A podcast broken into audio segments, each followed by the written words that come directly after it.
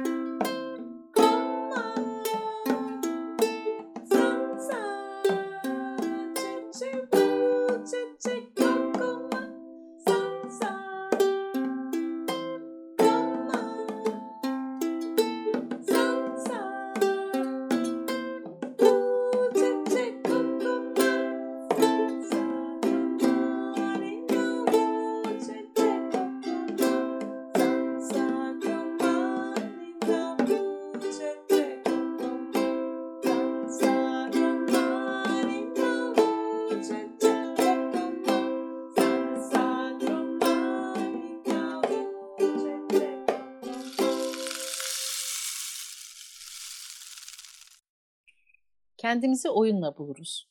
Orada unutur, yine orada hatırlarız. Orada yitip gider, kuşlar gibi özgür oluruz. Oynadıkça içimizden kelebekler kanatlanır. Enerjimiz kabına sığmaz, taşar. Oyun oynamak, nenelerimizin masalları kadar hayal, kurt olup kuzuları yakaladığına inanmak kadar sahici, etkileyici ve heyecan dolu. Hayat Bazen podcast serimize hoş geldiniz. Ben Hale. Bu bölüm Pelin ve Sevde ile oyun kavramını konuşmak istedik. Oyun denilince aklı hemen çocuk oyunları geliyor. Zaten oyunda çocuğun deneyimleyerek kendi kendine öğrenmesini sağlayan, eğlenmek amacıyla içinden gelen, bazen kurallı, bazen de kendiliğinden gelişen ve mutluluk, coşku, heyecan, merak duygularını da içinde barındıran davranışlardan oluşan bir etkinlik olarak tanımlanıyor. Elbette ki çocukların gelişiminde oyun çok önemli. Peki ya yetişkinler?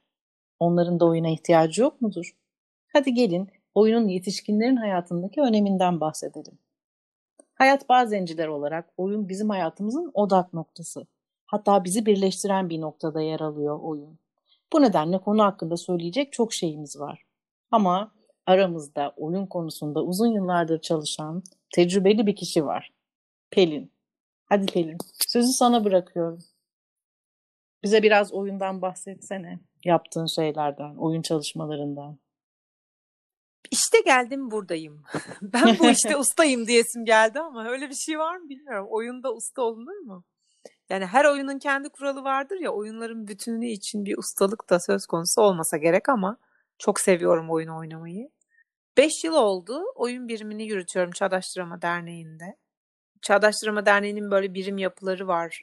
Gönüllü çalışıyoruz ve drama, yaratıcı drama alanına katkıda bulunacak çeşitli birimler görev alıyor. Her sene yeni birimler katılıyor aramıza. Yıllardır devam eden birimler de var. Biz de 5 yıldır devam eden bir oyun birimiyiz. Peki neler yapıyorsunuz oyun biriminde? Biraz anlatsana. Şöyle aslında biz bunu birinci aşamayı alırken oyuna doyamayanlar olarak kurduğumuz bir oluşum oyun Hı-hı. birimi. Birimleşmek gibi bir niyetimiz yoktu. Oyun oynamak gibi bir niyetimiz vardı. Bir araya gelip oyun oynamak istiyorduk ama öyle her yerde de oyun oynanmıyor. Yani şimdi mesela Caddebostan'a, Moda'ya gidip oyun oynanabiliyordu. Hani şu an pandemiden önce diye söyleyebilirim. Ama öyle her yerde de oyun oynanmıyor. Yani sokağa çıktık hadi oyun oynayalım desek çocuk değiliz ki insanlar tuhaf tuhaf bakıyor. Zor oluyordu bu bir alana ihtiyacımız vardı. Çağdaştırma Derneği'ne onu sorduk ve bize böyle bir alan açtı. Sonraki sene de birim olur musunuz? Derneğin katılımcılarına da açar mısınız bunu dediler. Ve biz de tamam dedik başladık. Aslında buradaki amacımız bolca oyun oynamak, oyunu deneyimlemek ve oyun oynatacaksak eğer mesleki olarak da biz bunu gerek çocuğa gerek yetişkine oyun oynatacaksak önce bir oynamamız gerektiği fikriyle bir araya gelmiştik oynamak için yani oynamadığın oyunu oynatma mottosuyla harekete geçen bu birim gerçekten oynattıkça oyunları çok güzel geri bildirimler aldık. Her hafta oynuyorduk ve toplaşıp sonra işte ben bu hafta okulda şöyle oynattım şu yaş grubuyla e, böyle geri bildirimler aldım. Bu işe yaradı, şöyle oldu gibi. Birbirimizle bunu paylaşıyor olmak da başlı başına iyiydi. Bir de onun dışında biz oyunları dönüştürdük, uyarladık. Hani basit sokak oyunlarını ele aldık, değiştirdik. Birçok oyuna yeni versiyonlar ekledik. Kazanımlarını genişlettik. Başka konulara hitap edecek sorular sorduk oyunlara. Ve bunların hepsine not ettik. Dilerim yakında bir kitap olarak da yayınlanacak. Artık o Çağdaş Drama Derneği'nin sorumluluğunda o kitabın çıkması. Hı hı. Böyle ama şunu da eklemek isterim ki oyunla ilgili çok geniş kaynaklar var. Yani bizim bu birimde yaptığımız çalışma ancak oyunu deneyimleyen tarafından güçlüyüz aslında. Yani bir kaynakça, bir bilgi e, paylaşımı noktasında yani oyuna dair kuramsal bir yerde kalmadık hiç. Hep oynayarak, oynadığımız andaki o duygumuzu paylaşarak geliştirdik oyun birimini. Kuramsal çalışmaları çok kıymetli buluyorum. Çok güzel kitaplar var bu konuyla ilgili. Elimde kocaman hala bitiremediğim oyun ve bilgi var mesela. Metin Andın. Metin Andın evet ve oyunu öyle bir noktaya getiriyor ki kültürel bir noktaya her an, her yerde, her olayda, her ritüelde mutlaka oyunun yeri var. Buna dair çok örnekler var. Bu kitabı meraklısına öneririm. Hı hı. Bunun yanında Homo Ludens var, oynayan insan. Hı hı. Huizingo'nun. Ya onda da mesela kuramlar üzerine çok güzel bir e, yaklaşımı olmuş. Benim düşüncelerim de tamamen bu yönde aslında Huizingo'nun anlattığı yönde. Eğer oyun bu öne sürülen kuramlar gibi gereksiz enerjiyi sarf etme, gerilimden sonra gevşeme, hayatın gereklerine hazırlanma, gerçekleştirilmesi en güç olan arzuları telafi etmeye yarayan bir şey olsaydı diyor. Bu çok basit bir uygulama ve mekanik tepkilerle yapılabilirdi zaten. Hı hı. Halbuki oyunda heyecan, sevinç ve matraklık vardır diyor. Yani bu az önceki kuramların birkaçından bahsetmiş oldum. Bunun dışında iki tane falan kalıyor sanırım oyun kuramı. Bunların her biri için heyecan, sevinç ve matraklık gerekmiyor aslında. O yüzden bu yapıyı oraya oturttuğunda bir bir fazlalığı var. Yani oyunun kendi başına, başlı başına ele alınması gereken bir tarafı var. Buna bakınca da oyun kendi başına bir hayat sanki. Huizingo'nun getirdiği nokta da biraz orası. Bilmiyorum ne diyorsunuz? Evet yani anladığım kadarıyla siz yetişkinler bir araya gelerek, yaparak ve yaşayarak oyunu deneyimleyip hem de deneyimlediğiniz oyunları kendi alanlarınızda başkalarına deneyimletiyorsunuz. Öğrencilerinize, yetişkinlere, çocuklara. Evet. Hı hı. E, Ben de bu konuyla ilgili biraz araştırma yaptım bölümü hazırlarken. Mesela Irving Yalom bir fırsat olduğunu söylüyor oyunu ve e, gerçekten oyun oynamanın bir özgürlük olduğunu olduğundan bahsediyor. Bir kitap var çok merak ettiğim e, bir kitap bu benim. Tam olarak okumadım, elimde yok ama araştırdığım zaman karşıma çıkan kitaplardan biri. Oyunun yetişkinler için neden ihtiyaç olduğunu araştırmış Lenora Ter. Ve e, demiş ki gerçekten oyun insanların hayatında göz ardı edilmiş olan her şeye rağmen onları özgürleştiren ve bu özgürlüğün de kişilere güç verdiğinden bahseden bir kitap. Yani yaşamın içinde kay- kaybolup giderken oyunla özgürleştiğini, kendini fark ettiğini ve güçlendiğini savunuyor. Dolayısıyla yetişkinlerin hayatında tıpkı çocukların hayatında olduğu gibi çok önemli olduğunu düşünüyorum ben. Ben burada oyun yetişkinler için neden ihtiyaçtır kısmını dolu dolu anlatırım. Yani Hı hı. çünkü doğrudan gözlemlediğim bir şey. Biz oyun biriminin her çıkışında iyi ki de gelmişiz, iyi ki de yapmışız diyoruz. Ben de defalarca çok yorgunken katıldım. Hani birim Hı hı. yürütücüsü olarak hep katıldım. Ve çok yorgun olduğum, hafif hasta gibi hissettiğim, ay a- asla başka hiçbir şey yapamam, yatağa gidip yatmak istiyorum dediğim günlerde bile oyun oynadıktan sonra hem enerjim arttı, hem keyfim yerine geldi, hem moralim düzeldi. Öncesinde bunu öngöremiyoruz aslında. Ama oynadığımız anda o özgürlük, o rahatlama, o keyif hemen geliyor. Ben şimdi oyun biriminden bahsettik 5 yıl dedik ama e, oyun birimin başından beri Sevde de var. Hı hı. İkinci senesi yani ilk birim olduğumuz andan itibaren Sevde de var. Sesini duymayı da özledim. Geçen bölümde Evet ben de zaten şimdi ikiniz evet. de yoktunuz. Ben yalnız başımaydım. Şimdi Sevde'ye soracağım ben de. Sevde, sence yetişkinlerin hayatında oyunun önemi nedir? Sen ne anlatmak istersin? Senin tecrübelerinden de faydalanalım. Öncelikle merhaba herkese. Ben de çok özlemişim sizlerle birlikte olmayı. Evet, oyun biriminin başından beri Pelin'le birlikteyiz. E, zaten tanışıklığımız da öyle oldu. İlk başladığımızda oynadığımız bir oyun vardı. Bir kağıttan kendimize özgü bir pencere açıp o pencereyi istediğimiz yere koyup onun üzerinden kendimize anlatmıştık. Ve aradan sanırım 4 yıl geçtikten sonra bu yıl tekrar aynı oyunu oynadık. Pelin, ben ve bir arkadaşımız daha ortaktı. Yani üçümüz o eskiden oynadığımız grupta vardı. Diğerleri yeni yeni kişilerdi. Ve o zaman oynadığımız haz başkaydı. Şimdi oynadığımız haz başkaydı. O zamanki Sevde başkaydı ve farklı şeyler söylemişti. Bu zamanki Sevde başkaydı ve farklı şeyler söyledi. Ve ben her oyun oynadıkça birazcık daha kendime yaklaşıyorum. Benim için şişkinde oyunun önemi en çok önem verdiğim kısım sanki bu.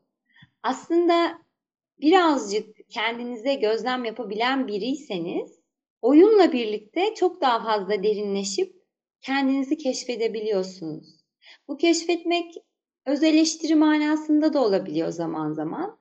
Ama o dönemin ihtiyacı neyse, o dönem hangi alanda kendinizi beslemeniz gerekiyorsa mesela o da çıkıyor ortaya. Ya da bir oyun diliyle davranırken, kendinizi sözlü ifade ederken ya da hareketinizle ifade ederken ha tamam bu dönem böyleyim diyebiliyorsunuz.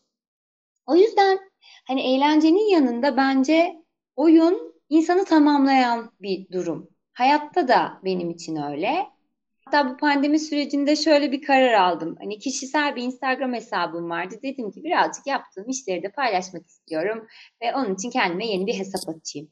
İsim düşünüyorum, bulamıyorum vesaire derken ya dedim hayat bir oyun ki bu pandemide bu düşüncem çok daha güçlendi. Hayat bir oyun düşüncesi. Dedim ki o zaman Sevde Oyunda diye bir hesap açayım. Ve bununla Harika. birlikte Harika bir isim. Hemen araya girmek istedim yani. Müthiş. Çok bayıldım ismi. Ve bununla birlikte işte şey oldu. Oyunun benim için anlamı da değişti. E, oyun bir araç benim için çünkü eğitimde kullanıyorum. Geliyorum birime hem eğitim bazında kendimi besliyorum hem orada işte bir Pelin'in de dediği gibi iyileşiyorum, e, enerji topluyorum. Ama bir de bunun yanında oyun oynadıkça hayatı oyunlaştırabilme becerim gelişiyor. Mesela bahsettiğim şey şöyle bir şey. Biraz somut örnek vermek gerekirse. Yolda yürüyorum diyelim ki önüme bir taş çıktı ya da bir çukur çıktı. İki seçeneğim var. Şöyle diyebilirim. Üf bu belediye de bu taşı buradan kaldırmamış ya da buraları da hiç bakım yapmıyorlar diyebilirim. Ya da üstünden atlayabilirim. Atlarken ona bir melodi ekleyebilirim. Ya da şöyle bir şey. Bir meyve suyu içerken üstüme meyve suyu dökülüyor. Sıkıcı bir şey değil mi? Hele seviyorsanız o bluzu gayet sıkıcı. E, bu arada çok söylenebilirsiniz. Ay ne kadar beceriksizim de işte bir bardağı tutamıyorum da vesaire gibi böyle onlarca düşünce aklınızdan geçebilir. Ama bir de şöyle de yapabilirsiniz. Aa acaba bu ortaya çıkan leke hangi şekle benziyor? İşte bu bence birazcık hayat oyunlaştırmaktır. Çünkü o lekeye bakıp bir şekle benzetmeseniz de o tişörtü yıkayacaksınız mecburen. Benzetseniz de yıkayacaksınız. Aynı işlemden geçecek o tişört. Dolayısıyla biraz oyun benim için süreçte kalmak, anda kalmak gibi. Bu yüzden yetişkinin çok ihtiyacı var diye düşünüyorum. Yeterince stresimiz var hayatta. Evet, Öyle. ben de şöyle düşünüyorum. Evet, bu oyunun bizi gerçekliğimizden koparıp başka bir atmosfere taşıma e, serüveninden ben çok etkileniyorum. Yani faturalar, sıkıştığımız hayatlar, yapacağımız işler, evde biriken ütüler vesaireleri bir tarafa bırakıp beni bambaşka bir aleme götürüyor oyun oynamak.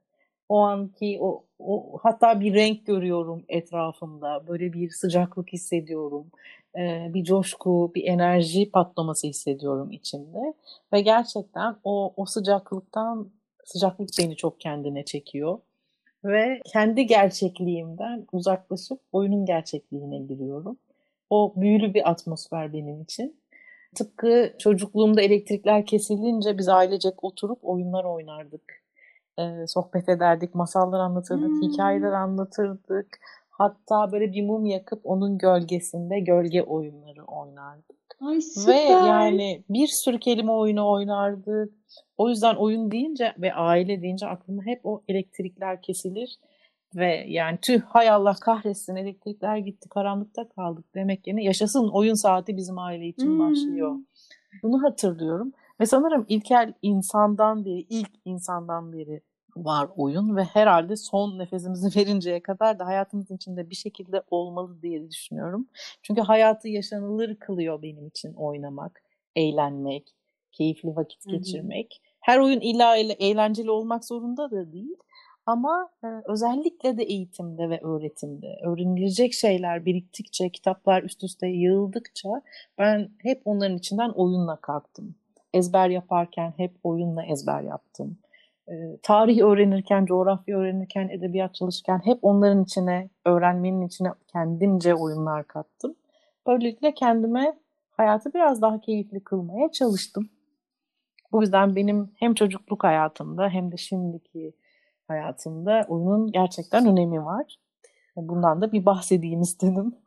Hale e, aslında çok önemli bir yerden bahsettim. Çünkü bizim podcast'imize sadece yaratıcı drama eğitmenleri ya da eğitimciler dinlemiyor. Dinlemiyor evet. Ve sen aslında çocukluğundaki oyunun yerinden bahsettin. Ben yaratıcı dramadan önce zaten hep oyun hayatımdaydı. Ben oraları hani şimdi sen bahsetmişken çok da açmayayım ama e, şöyle hatırlıyorum. Çocukluğumda sokakta oynadığımız bütün oyunları hala bugün hatırlıyorum. Ve oyunlarda genelde oyun kurucu rolünü alıyordum. Biraz yaşım da büyüktü. Çocukluk arkadaşlarım dinliyorsa onlar da hani şimdi gülümseyerek dinleyeceklerdir. Yaşım da daha büyüktü. Yani bir iki yaş daha büyüktüm o, o oyun grubumuzdan, mahalledeki çocuklardan.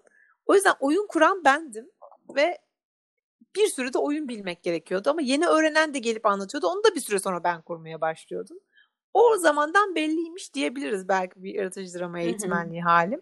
Ama ben ailede de hep oyun oynayan, oyun oynamak isteyen tarafta kaldım. Sonra bu mesleki olarak bu işi yapmaya başladıktan sonra benim tabii ki oyun e, havuzum çok genişledi. Çok oyun bilmeye başladım ve işte Ankara'ya gittiğimde anneannem, teyzelerim bir araya geldiğimizde ben hemen anneanneme anneanne ellerini arkadan tutsana, bağlasana.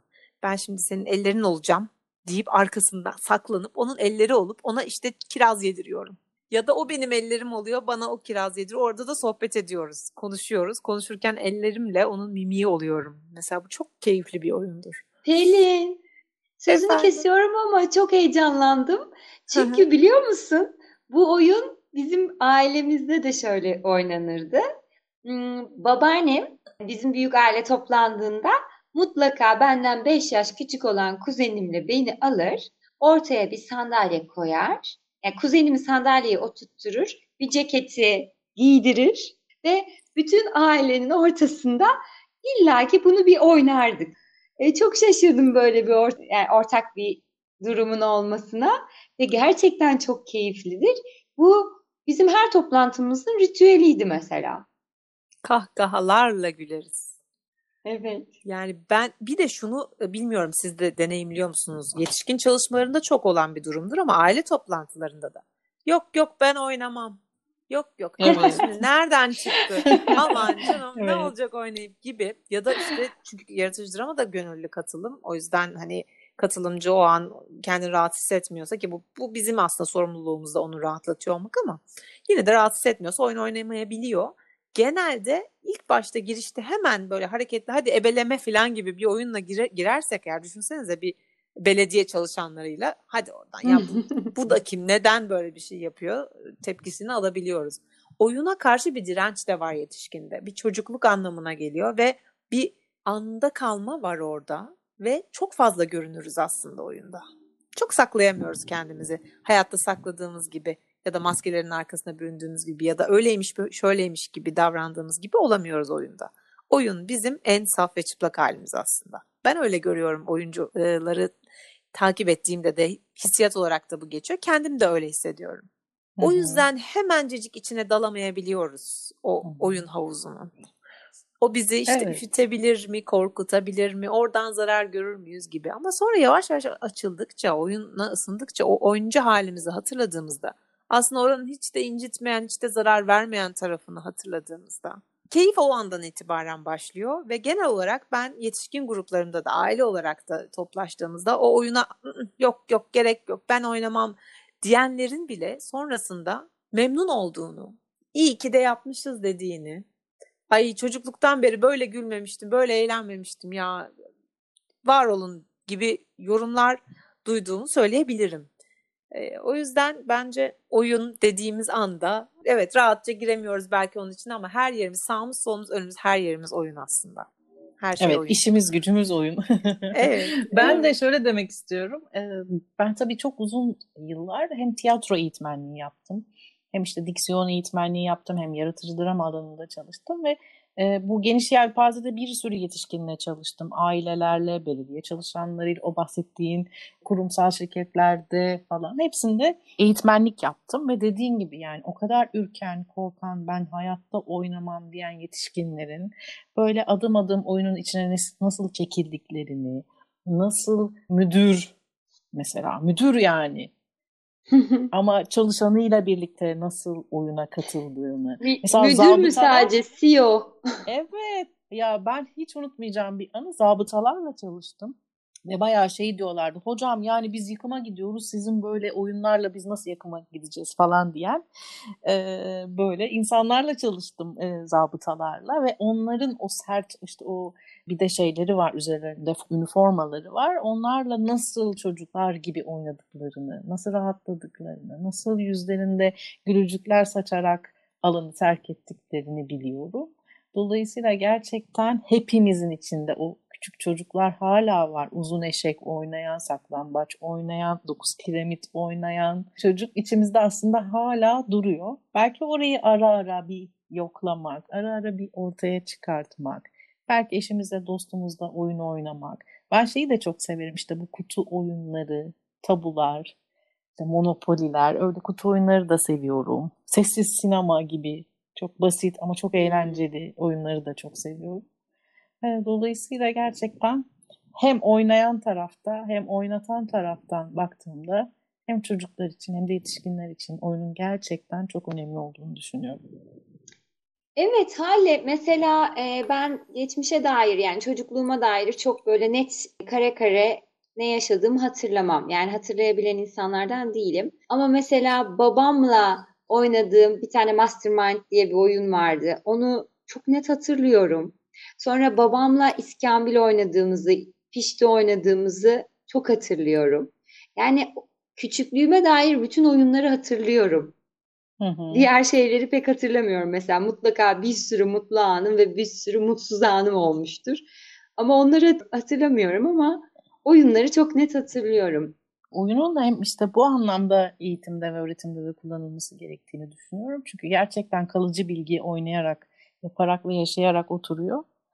O yüzden hatırlıyoruz belki de çocukluğumuzdaki oyunları da okuduğumuz şeyleri daha az hatırlıyoruz gibi geliyor. Ya da bize ezberletilmeye çalışılan şeyleri yaşamadığımız için aklımızda tutamıyoruz diye düşünüyorum. Evet devam et merak ettim. Evet ve gerçekten Pelin'in dediği gibi hani oyun çocuğa aitmiş gibi gözüküyor. Tekerleştirilmiş bir durumda ya da yani yanlış algılar yüzünden oyunsu davranmak ya da birazcık işte ciddiyetten uzaklaşmak yetişkin tavrı değilmiş gibi duruyor. Ama bunu bize kim öğretti ya da neden öğretti? Ve bunun öğretinin bedeli ne bizim hayatımızda? Acaba böyle düşündüğümüz için kim bilir kaç tane hastalığa maruz kalıyoruz mesela stresle bağlantılı olarak diyelim ki. Oyun bence işte orada şifacı da. Çünkü evet. stresi azaltan her şey bir anlamda zaten şifa verir. Bir de oyunun şöyle de güzel bir yanı var. Diyelim ki bir aktivite yapmak istiyorsunuz. Tiyatroya gitmek istiyorum, sinemaya gitmek istiyorum ya da bir kitap üzerine konuşmak istiyorum ya da bir iş yapmak istiyorum biriyle. Bunların hepsinin bir koşulu var. Eğer ben biriyle bir iş yapacaksam bir ölçüde aynı yöne bakıyor olmam lazım. Bir kitap tartışacaksam en basitinden okuyacağım kitabı seçerken aynı fikre sahip olmam lazım. Ya da tiyatroya gideceksem sonrasında eğer onunla güzel bir sohbet edebileceksem o tiyatroya gitmeyi isterim. Yani bunların hepsinde koşul var. Ama oyunda hiçbir koşul yok. Ben o insanın eğitim seviyesine bakmak zorunda değilim. Ben o insanın sosyolojik açıdan bana benzer bir hayatı var mı bakmak zorunda değilim. Cinsiyeti önemli değil, yaşı önemli değil. Yani hani bir çocukla yetişkin bile oyun oynayabiliyor. Ya da ben 30 yaşındaysam 50 yaşındaki bir insanla oyun oynayabiliyorum. Yani o kadar her şeyden bağımsız ki hani Pelin diyor ya oyun insanı özgürleştirir. Oyunun kendisi özgür çünkü. Kesinlikle evet. katılıyorum. Ve bu e, hani derler çocuklar birbirlerini tanımadan oyun oynayabilirler. Ben bunu biraz ispatlamak adına bir iki sefer e, bir iki dönemi oyun birimini başında hiç isim çalışması yapmadan oyunla başlattım. İsmimizi bilmeden de oyun oynayabiliyor muyuz? Hmm. Ya da tanışmadan da oyun işliyor mu? Çocuk gibi miyiz hala? Ve gördüğüm kadarıyla en azından bizim Hı-hı. oluşturduğumuz gruplarda gördüğüm kadarıyla isim bilmiyor olmanın hiçbir etkisi olmadı oyun üzerinde. Bir isim oyunu değilse tabii. Yani çok eğlendik. Grup bazen kalabalık olup hiç kimse birbirini tanımıyor da olabiliyor. Hiç tanışmadan da biz oyunu oynayabiliyoruz. Aynı eğlencesiyle hiçbir şey kaybetmiyor. Evet. Ve bu noktada Pelin bir haberimiz var. Söyleyelim mi? Evet. Sanki bunun üstünde çok güzel olacak. Bu hafta biz oyun oynamıyoruz. Çünkü... Evet, final oyunumuz yok. Çünkü. Neden acaba? Öyle bir evet. final oyunu var ki aslında bizim belki de bir saatimizi mi, 40 dakikamızı mı, daha da mı uzun vaktimizi alabilir ama sizle beraber oynuyor olacağız. Hı hı. Evet, bizi dinledikten sonra özelden mesaj atabilirsiniz Instagram, Twitter adreslerimizden, Facebook adreslerimizden ve eğer bize mailinizi atarsanız ve katılmak istiyorum derseniz bize mail atanlar arasında ilk 20 yetişkine Zoom üzerinden bir oyun atölyesi yapalım istedik. Biz çok heyecanlıyız. Yeniden birlikte oyun oynamak hem bizi heyecanlandırıyor hem sizlerle tanışmak, sizlerle oyun oynamak. Bu süreci birlikte deneyimlemek bize ayrıca heyecan verecek. Heyecan veriyor zaten şimdiden. O yüzden mesajlarınızı bekliyoruz. Eğer bize katılır, bizimle birlikte oyun oynamak isterseniz mail adresinizi yazıp size ulaşmamızı sağlayabilirsiniz. Bir şekilde bize ulaşmanız, mail adresinizi iletmeniz yeterli. Biz yolladığınız saate göre bir sıralama yapıyor olacağız ve 20 kişilik bir oyun atölyesi yapmayı planlıyoruz. Şöyle aslında biz oyunların hepsini yan yana, diz dize, göz göze e, oynamayı oynuyoruz. tercih ediyoruz. Evet, evet, evet, kesinlikle onu tercih ediyorken şu an bu pandemi bizi biraz hani Zoom üzerinden yaptığımız etkinliklere döndürdü. Ama inanın pandeminin başından beri kaç kere toplandık oyun birimiyle? Çok. Çok. Çok toplandık. Yani başından beri her hafta toplandık. Haftada bu bir ara toplandık biraz, işte. Evet, evet. Bu ara biraz ara verdik. İşte yaz tatili girdi araya diye. Çok oyun var. Hayatınız boyunca daha önce dramayla, tiyatroyla, böyle bir oyun ortamında hiç bulunmamış olabilirsiniz. Ama bence bu süreci kendinize hediye edin. Kişisel hayatınıza bir katkı, kişisel mutluluğunuza bir katkı olarak düşünün. Ve hayatınıza tekrar çocukluğunuzda olduğu gibi oyunu dahil etmek için bunu bir fırsat olarak görün bence. Biz sizi bekliyor olacağız. O zaman bir sonraki bölümde ve oyun atölyesinde görüşmek üzere diyelim mi? Evet. Sevde. Hoşçakalın. Görüşürüz. Bye bye.